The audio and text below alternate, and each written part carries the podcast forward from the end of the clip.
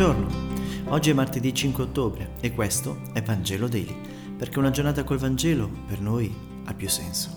Buon ascolto.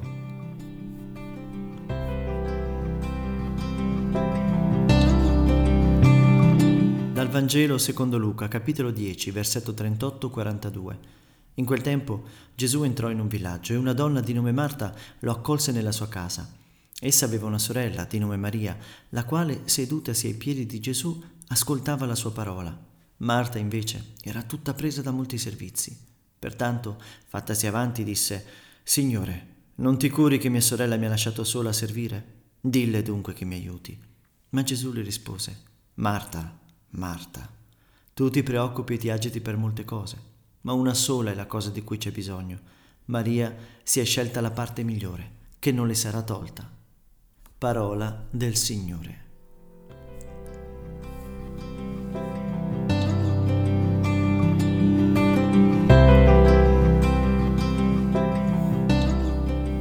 Ancora una volta ci troviamo ad accompagnare la storia di Marta e Maria e la possiamo leggere e ascoltare da tanti punti di vista. Ecco che Marta, quella più agitata, ha avuto un attimo di defiance. Andiamo in ordine. Gesù è ospite a casa dei suoi cari amici, Marta, Maria e anche Lazzaro si suppone, ma Luca non lo menziona. Marta, così come suo fratello e sua sorella, amava molto Gesù e voleva accoglierlo nel modo migliore, proprio come facciamo noi quando invitiamo qualche amico a casa nostra. Cerchiamo di preparare delle pre- prelibatezze e naturalmente esageriamo a volte nei preparativi.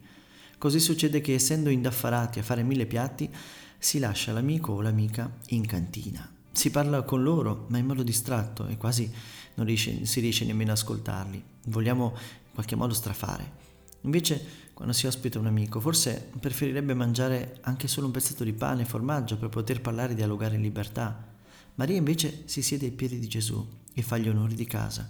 Possiamo dire che pendeva dalle sue labbra. E sua sorella Marta sgrida Gesù il problema di Marta era che, anche se si dava da fare per il Signore, le sue esclamazioni rivelavano che in fondo al cuore c'era tanta ansia e preoccupazione, e questo la dice lunga.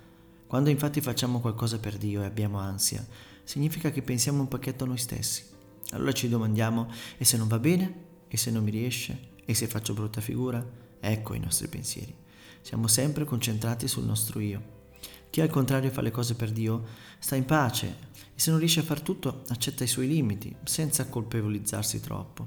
Gesù oggi ci invita a distinguere ciò che è importante da ciò che è meno importante. Proviamo allora a riflettere su quello che ogni giorno facciamo, come lo facciamo e soprattutto per chi lo facciamo.